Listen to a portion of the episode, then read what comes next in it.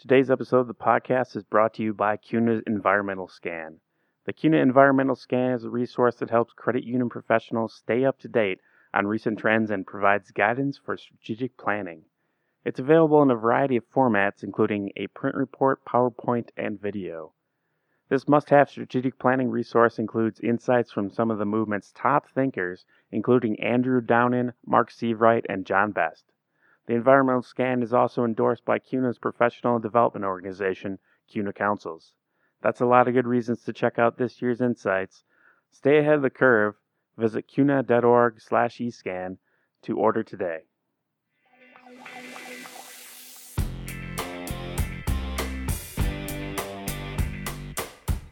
From the Credit Union National Association, this is the CUNA News Podcast credit union people, credit union ideas. I'm Craig Sauer, Senior Editor for CUNA's Credit Union Magazine. This week's guest is Nader Moghadam, President and CEO of Financial Partners Credit Union in Downey, California, and Chair of the CUNA CEO Council. For the last two decades since coming over from the banking industry, Moghadam has immersed himself in many aspects of credit unions, serving in leadership roles for the councils, the California and Nevada Credit Union Leagues, Credit Union for Kids, and CU Direct, an auto lending network. My colleague Adam Mertz recently spoke with Moghadam by phone in advance of the first CUNA CEO Council conference scheduled for mid October in San Diego. Leadership remains a moving target, doesn't it? I mean, you're making adjustments based on variables with uh, generational differences, with market differences. There's, it's always a challenge to stay ahead of the curve, isn't it? Absolutely. I mean, uh, you know, and, and staying with the curve, you know, right. To, to, to get ahead of, ahead of it. You're right. I mean, so much is happening right now in our uh, environment, and in particular, you know, in the with the CEO role, um, you've got uh, substantial uh, regulatory issues that are upon us, generational issues, um, uh, payments issues, the new systems, new approaches, non-financial uh, players, the, the fintech. You know, I mean, there's so many things, variables that are coming in, and so much complexity uh, that you really have to be uh, always in a running state.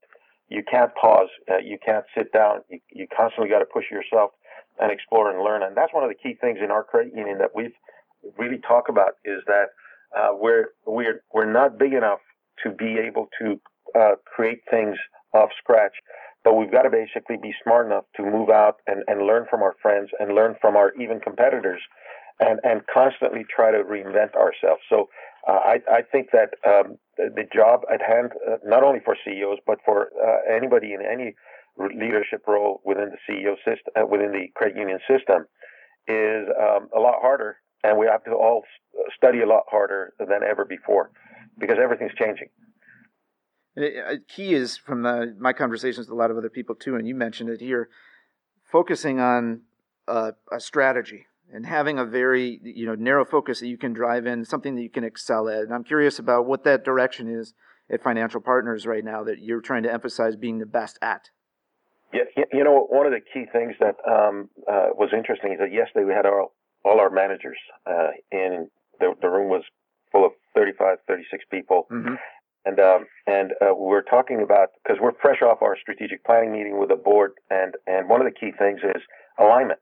You know, making sure that our vision is aligned with our strategy, which is aligned with our business plans, which is aligned with our budgets, which is aligned with individual goals, so that we have that clear line from our vision to what the uh, frontline, uh, you know, uh, uh, uh, teller is doing, or that frontline, uh, you know, phone center rep is doing, or that frontline a mortgage consultant is doing. So everybody's aligned in a, in a, in a correct way so that we can uh, all row in the same direction.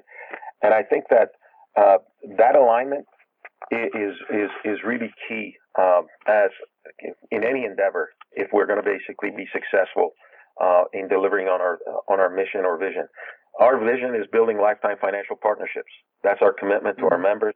That means that we're going to basically provide uh, uh, our our members the opportunity to have uh, the the opportunity of, of you know having their first savings account here, to their first checking account, to their first you know car, to their first home, and everything in between. until their uh, retirement and uh, transition of their assets to the next generation. So uh, we're we're here to help members have a better life, and and um, you know the way we can do it is through helping them save money, make money, save time, or combination of those three things, making real value with our credit union touch, which is being uh, you know obviously uh, very uh, very caring and very connected with our with our members. Um, they own us, and mm-hmm. we, we, obviously have to uh, you know uh, always keep that in mind and and treat our members with uh, utmost respect and care. Um, that uh, represents that sense of ownership that that they should have. So I think it's really um, I don't know if I'm answering the question well, but but I get excited. My lights come on uh, talking about uh, that uh, alignment and the culture and, and the way we organize ourselves about our common purpose. I don't know what challenges that you face, particularly in your market, in terms of uh, awareness, uh, your other competition. What's some of the, the areas that you keep an eye on closely every day? Well, you know, this is a that, that that's a, a real interesting question. We're in an urban market. We've got uh, a lot of credit unions, a lot of banks here.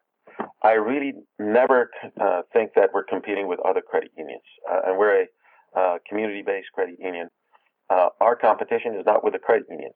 Uh, the banks, the four big banks, Wells Fargo, B of A, Chase, and uh, and Citi, put their accounts together. They probably have 70% of the retail accounts state of California. Mm-hmm with all the good news about Wells Fargo these days, you know, I love the opportunity of basically making a case for their account holders as to why they should basically have their relationship with uh, any credit union, and if we're talking to them, hopefully financial partners. Mm-hmm. And uh, and the and the results of that, and, and frankly, we've got a very concrete evidence of how we make a difference in people's lives.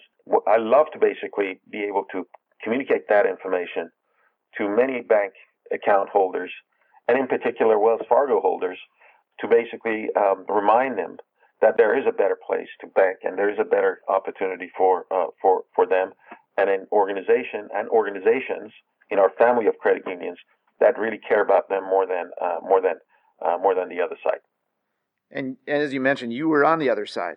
You understand that environment. You know how it works. I'm sure you know, things evolve over time, but the general principle and the fundamentals are the are the same as they were when you worked there. What what does that drive you more, uh, having been on the inside?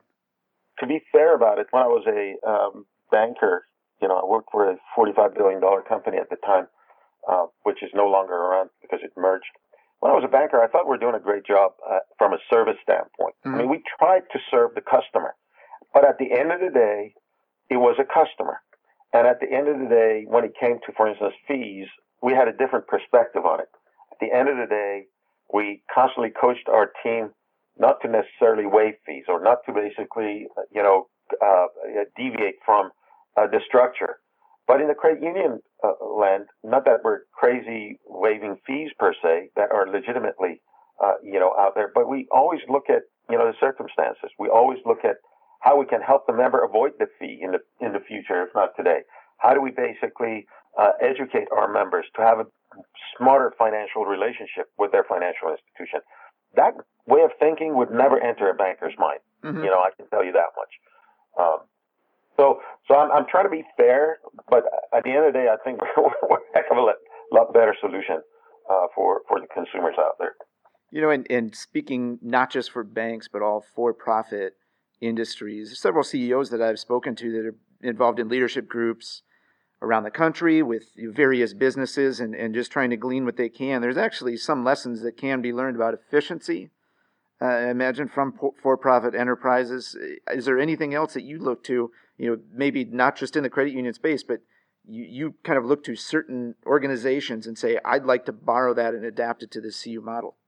Oh, absolutely. I mean, I, I don't, uh, you know, uh, I don't uh, look at the bankers and, and sort of kind of uh, demonize them. Uh, I think that uh, there's a lesson there uh, that uh, one can learn uh, from the ones that have the scale and have an approach. you know, we can learn from the way they're doing it because let's say, you know, B of A, let's say in, in, in some payment system or some new approach on a, on a given product, they have millions of opportunities to basically sample and, and improve their their system. Well, do I have to go and basically make the same errors, or I can basically pick up, uh, you know, uh, uh, and get ideas from them, uh, and then do it better uh, in in return. So no, I I think that we need to keep an open mind, and we need to uh, constantly explore even the ones that we don't agree with. Uh, you know, from a as a competitor, but mm-hmm. uh, but uh, learn from them and actually beat them at their own game. and I, I think that's really important. By us uh, you know, not looking at them or not, um, uh, or, or just basically um, uh, brushing them aside because they're not us. I think we're, we, we create a blind spot, spot that doesn't allow us to be as competitive as we can be. You know, I, I wanted to tap your insights on, on another specific industry out there, which is auto automobiles, and uh, specific to you, auto lending. With your involvement with CU Direct these last six years, you've been on the board. There's so much talk these days, and we're running a feature in October, uh, or sorry, November about autonomous cars and a lot of the, the new wave and how people use vehicles and mobility in general. Uh, it, auto lending is such a big piece of the puzzle for so many credit unions out there. What are you seeing in terms of near future and distant future that people ought to be keeping an eye on? Well, I mean, I, I, that's a really uh, good point. I know that um, uh, a lot of folks are talking about uh, the uh, transitions that are happening in um, automobile industry as a whole, and then combine that with uh, shared economy and how uh, the new generations are willing to share, and how that might basically manifest itself in auto finance in the future. Uh, you know, are people going to, when you have these autonomous cars come out, are people going to own uh, or have shares in fleets of them, or are they going to basically want their own? Uh, uh, are they going to basically uh, uh, everybody's going to become an Uber uh, operator? You know, use their car when they use, and then put the car to work. I mean, there's a whole series of ways that you can think about this as as as as you move into future, but. Uh, I think it's uh, more right now uh, interesting talk. I don't think in the next five years that's going to have a dramatic impact uh, on our uh, on our industry, but it's one that it will have. It, it time it, its time will come, and and we will have to deal with it. Uh, but maybe a little bit more distant out there. But it's good to be aware of it and good good to be thinking about. you know, how could that impact the credit union industry as a whole? Uh, our credit union, we have 25% of our uh, loans sitting in auto uh, portfolio. Uh, if there's a change uh, in there where people use their um, purchase habits or type of, uh, you know, acquisition that they will have, that will obviously have a dramatic impact on us. But I don't think it's going to happen. And I think, you know, Tony Boutelle, CEO of C, C Direct, um, was actually a presenter at our, our board planning session and uh, and uh, and I do agree with him uh, when he he stated that uh, the, it's coming. The question is uh, really when, uh, but maybe not as quickly as um, some of us might think right now. But it's definitely one that we ought to be mindful of. I'm excited about CU Direct, by the way. If I could take a moment yeah. and, and, and share something on that. CU Direct last month was the largest auto finance originator in the country. So it was a, a, a you know, it was a good headline, if you will, but it also shows that how credit unions, when they band together and and uh, operate a, a, a singular platform, how we can basically have our might felt out there with the dealers and the consumers out. Uh, so I'm I'm excited about that. The other part is that. Uh, part of the learning, as you said, uh, one of the biggest learnings is that the pleasure of working with the fellow board members on C Direct board. I mean, these are so smart and uh, smart people uh, really caring about our industry, and it's always wonderful uh, to be um, uh, to be associated with them and learn from them. And that's really the value of participation. And I think that that's the point that I wanted to raise is that by voluntary engagement in in whether it's CU Direct, whether it's the league, whether it's the councils, uh, whether it's the chapters, uh, anything out there, I think it's just an enriching uh, opportunity because uh, you learn so much from the people who are engaged who are motivated and and and uh, proactive people who want to give some of themselves. Uh, it's it's enriching, and I think that that's the value that I think we have in this industry that the bankers would never have. um, the openness, open sharing. Uh, when I joined the uh, uh, the credit union industry, uh, I remember I went to a council meeting, uh, not going too far, uh, sales and ops council, mm-hmm. and at the meeting, people were talking and they're saying, "Oh, if you want that policy, I'll give you a copy of that policy, or if you want that incentive plan, okay, I'll I'll, I'll share it with you." And I'm saying, who are these people? I mean, what is this? You know, I mean, I mean that sharing stuff. When I was going to a conference when I was a banker, I mean, I I was like a vault walking around. You know, I wanted to basically get a little bit, but I wasn't willing to open up per se. Yeah. Uh, and when I say me, I'm not talking about Nader. I'm talking about you know all the folks who basically were there. So uh, it, it's a totally different mindset, and I think we need to appreciate it and remind ourselves that how good we have it uh, as being part of uh, this system. What what led you to make that switch over to credit unions?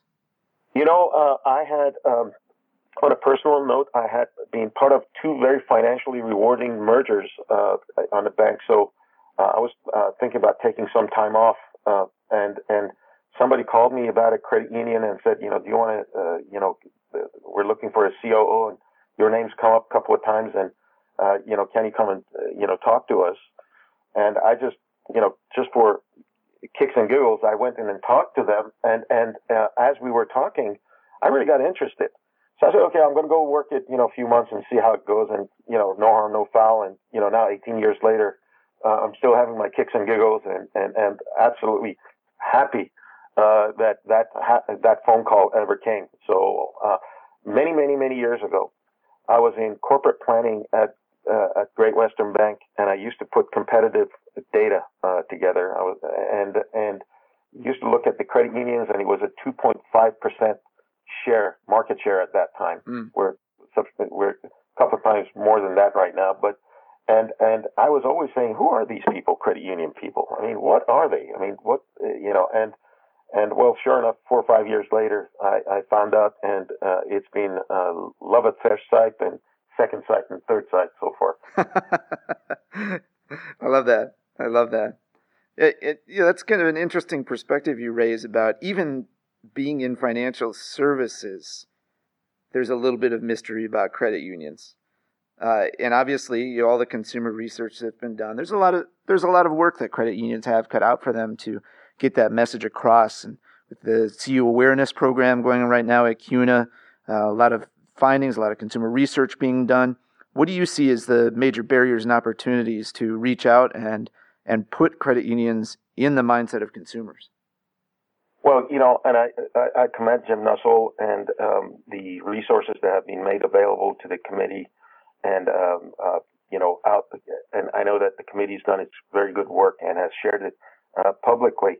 Uh, one of the key things that I think comes across is that um, we just need to make sure that we do a better job in uh, helping our own members understand what's the difference. Uh, I'll give you an example. I was in uh,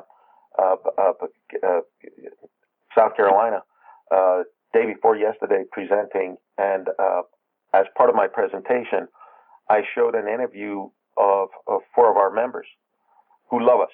You know, uh, mm-hmm. uh, we've gone uh, we because we've transformed our branches. We don't have traditional tellers in the branches anymore, and so forth. So we were interviewing some of these members, and they were raving about the credit union. And then, uh, you know, one or two of them turned around and said, "Yeah, I love my bank." you know, and, and I'm saying it's not the bank, it's credit union. Yeah. You know, and, and it just hit me, you know, it just hurt me because even the people who are extremely happy with us, uh, sometimes they don't know the difference. And I think that is a failure on our side and certainly on my side uh, of uh, making sure that we ever make it a ever part of our dialogue with our existing members. The only challenge is that saying credit union maybe to non-members may not necessarily open doors and, but we've got to talk about value when we're talking to mm-hmm. non-members. Mm-hmm. But when we're talking to our existing members, we need to really talk it up that there's a difference here. They're owners, and therefore it entitles them to a whole different treatment that they're getting uh, at, at, the credit union. So it's a kind of interesting uh, challenge. You know, as a for new member acquisition, uh, I think we need to talk really about the value that we're creating and, and, and what the difference is um, in, in a way that resonates for people who are not aware of us or don't understand credit unions. But with the members, um, my personal view is that we just need to, uh, all of us need to do a better job in, in making sure that they, they understand what the difference is.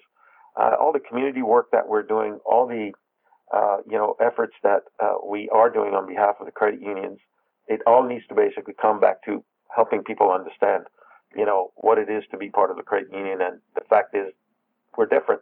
They own us. Uh, they uh, and and and we uh, we have a whole different charter. We're we're looking out for them in a way that no other for-profit organization would do. You, community involvement from that perspective. What's something you look back on? It's been now there almost 13 years at Financial Partners. What's a, a thing that you can point to in which you've made an impact in the community that you feel particularly proud about? When we were born, uh, we were Rockwell Federal Credit Union. We were a, associated with a company, and our branches were inside the company. Mm-hmm. And uh, at some point, through mergers and other means, uh, we uh, the old sponsor went away, and we became a community-based uh, organization. And it took us a little while to figure out what it meant to be part of a community. Right now, in Downey, where our headquarters is at, uh, it's a city of 115,000 people. Uh, we are the major sponsor of the Christmas parade. Uh, we're the, uh, you know, uh, we've got people on the Columbia uh, Memorial Center, which is the aerospace sort of a, a learning center here. Mm-hmm. We have people chair. I chair that board. we've got a YMCA board. We, we're involved in Kiwanis, you know, Rotary, the hospital foundation over here members of the financial partners are on the board, are contributing, we're engaged, and we're basically uh, showing up.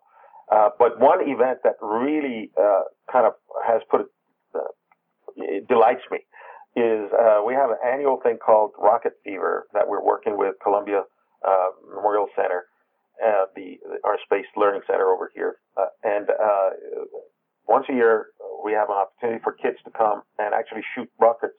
We're the only thing that of that nature in the whole uh, Southern California area, mm. uh, where people actually can shoot rockets up, and we have like two, three thousand people show up on on on a weekend, uh, and it's obviously it's focused on um, STEM learning and and you know educating the kids uh, about uh, science and space and all of that good stuff, which is fascinating to see all these kids, uh, you know, get excited about all the things that they see during that day. But more importantly, uh, it also ties us back to our roots, where grandfathers or fathers, uh, you know, uh, bringing their, uh, you know, kids or relatives uh, to this uh, site and saying that, you know, I used to work here.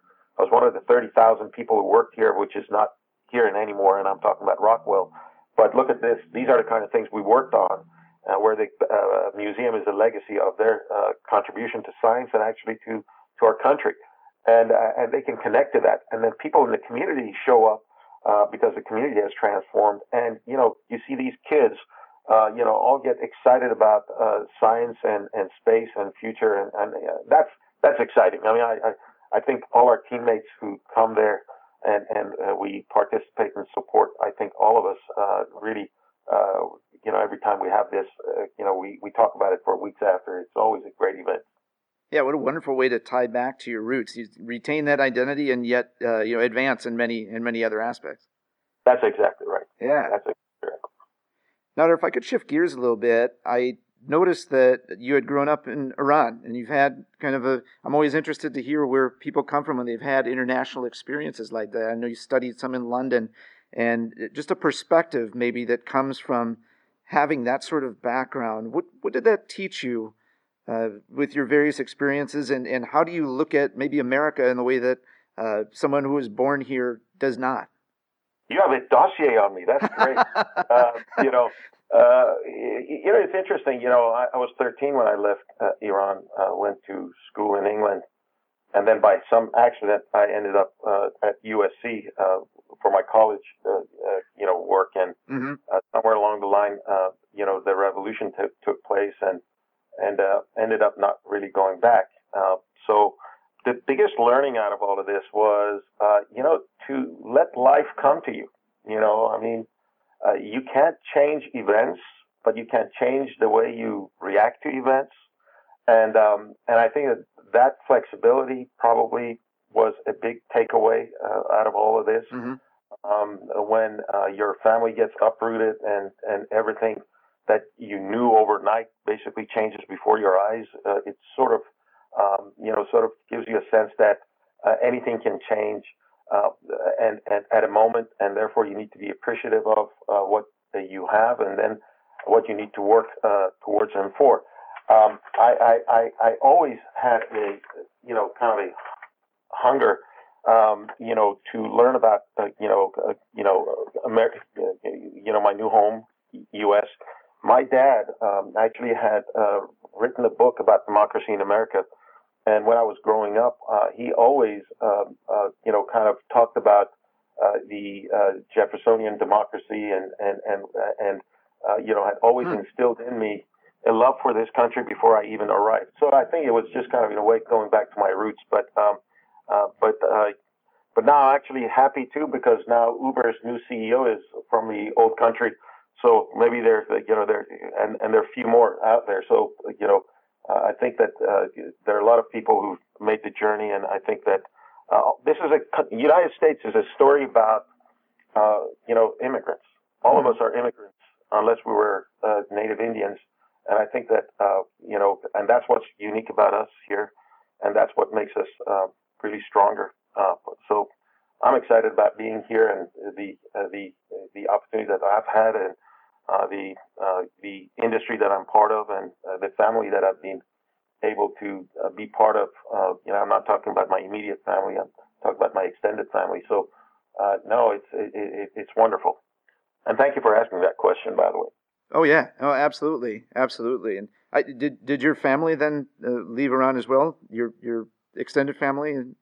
Yeah, my uh, my immediate family, um, uh, my uh, my uh, mother and father, uh, you know, they left eventually, and then at some point they the two of them left I went back and and my dad passed a few years ago over there um, after having lived outside for about 18 years. Okay. Uh, but uh, my brother, who came with me, is five minutes away from me, and thank God it was only two of us, cause, so it was easier to uh, kind of logistically manage things. Sure. Uh, no, he's he's my neighbor and a good friend of mine, and uh, unfortunately, he, he has to put up with me because I give him a good hard time always. That's what big brothers are for, right? That's right. Absolutely. you know, and and this is a, a big question, but from a world perspective, and especially with your parents having returned, what what do Americans need to understand better about about your home country? You know, uh, uh, I think that um, the, the, only thing I say is that uh, we get so wrapped up sometimes in the headlines, and uh, and uh, uh, there is a uh, and and we don't realize that you know people are uh, more similar than different, believe it or not. Mm-hmm. And there's a comedian uh, by the name of Maz Jobrani. You know, he's got a little stint, and he talks about you know sometimes we see, and I'm not talking about just one country. I'm talking about in general. Uh, the the way news sells is it sells based on uh, you know negative stuff. Uh, we never have a uh, news uh, section that maybe somebody in India is uh, baking the best cookies out there, or right. somebody in in in in uh, in Egypt, uh, you know, has the best, you know, uh, uh, gourmet food of a, a, different kind. We don't hear those kind of stories, uh, but we hear about uh, things when something goes wrong. But this world is heck of a lot bigger than some of the negative stories we hear. So that's the only, and that's a perspective that I've basically picked up. As much as you think some things are dark, maybe they're not as dark as you think. Mm-hmm. And at the same time, you also need to be really astute and aware and make sure that, you know, uh, you're prepared for change. Uh, in our industry right now, with uh, all these transformational forces that are upon us, uh, one uh, easy way is to discount it and then at your own harm. The other one is to overreact to it at your own harm. And I think that that balance, whether in life or in business, is something that we all always strive for. And shifting back to a point that you made earlier, we're doing a lot of work on uh, executive compensation and uh, what it takes to recruit, retrain, retain, excuse me, C-suite level personnel, CEOs. You got a call from someone, and the conversation that I heard at a conference not too long ago was, if you're not talking about career pathing for a lot of you know your younger executives, someone else is. Uh, you know to that point. and I'm curious from your standpoint on you know what what you do. What do you see are the challenges uh, and some best practices maybe that you've been able to institute to uh, retain some of your top folks and attract others to come into your credit union? You know, I, I really think that uh, the most um, important thing is that you have a program that people emotionally get attached to, and they they find it as their own. Uh, and I think that in our uh, credit union right now, um, I, you know, and I'm not speaking for them, you know, because tomorrow I could be wrong on this, but I, I, I think that our uh, exec team is absolutely locked in. We are determined to uh, make our uh, common vision a reality. Um, I think that's one of the key things that um, I know that uh, you know no money can buy. Number one. Mm-hmm. The other part is obviously you've got to be competitive. You know, this is you know if you're not in the ballpark, you know you're uh, opening yourself to other kind of uh, contradictions. So uh, we do a study and we make sure that we're as competitive as uh, you know possible for our size of organization. And in some ways, actually, we do better than our size of organization because you don't necessarily try to match talent to where you're at today. You want to match talent to where you want to be later. Mm-hmm. And and that's a common thing that I think sometimes error that uh, some uh, credit unions make, um, and in particular smaller credit unions, and in particular when they're going after the CEOs, um, they don't necessarily, um, you know, uh, the provide the right compensation to make it attractive uh, for uh, somebody to come in and really be a change agent in the organization and help it go to the next level. And um, and that's I think uh, you know, for, and I understand it. You know, sometimes smaller credit unions, what what happens is that uh, money's hard to come by. But if you don't spend the money, you're not going to get the uh, you know uh, the talent potentially, um, unless you're very fortunate to have had some stellar, unique uh, individual who basically grew through the ranks. And it's tougher uh, in, in, the current circumstances in, in, that regard because it's so complex. I mean, the credit union of today versus credit union of 20 years ago is a totally different animal, you know, and, and, uh, and I think that that's what's causing some of these mergers that are taking place. Mm-hmm. Uh, some of these mergers that are taking place right now is because some credit unions are having a tough time replacing the retiring CEO. And uh, the comps that are available and the level of responsibility and accountability that is um, related to that compensation, there's a mismatch there. Sure. You know, uh, so that's that's that's a that's a big challenge. But in terms of uh, my credit union and our credit union, our direct reports, uh, you know, uh, you know, in our exec team, I think really a, a big thing is uh, we're we're competitive, reasonably competitive, but more importantly, I think we're uh, emotionally connected to the to the cause that we're to the cause here. And what I'm also hearing from you uh, in this, and correct me if I'm wrong, but is presenting growth opportunities for someone. Absolutely. You know, our credit union, you know, one, uh, you know, 13 years ago when I started here, we are 612 million dollars, I believe, at that time. Uh, today, uh, uh we're almost at 1.3 billion, and uh, if you factor in the financial crises in there, you know, which was kind of a stalling years. Um, you know, if you put uh, put that out of the uh, pull those years out, we've really started growing from 2010 to the present. Bulk of that growth came. When you're part of a growing organization, it's great because you have job opportunities opening up. There is dynamic uh, enga- engagement. People who perform well, they can basically get the next opportunity, and it sort of feeds on itself. Mm-hmm. Um, so in a growth mode is uh, it's uh, it's somewhat easier uh, to sort of motivate and keep that upward mobility uh, sort of fresh and and, and moving. Uh, the challenge comes when if things uh, stop and you don't grow as fast or you don't grow reasonably at a reasonable level, where people now get stacked behind one another. That creates a different kind of a challenge. Thanks for listening to the CUNA News Podcast. Subscribe to the show on iTunes, Stitcher Radio, and Google Play.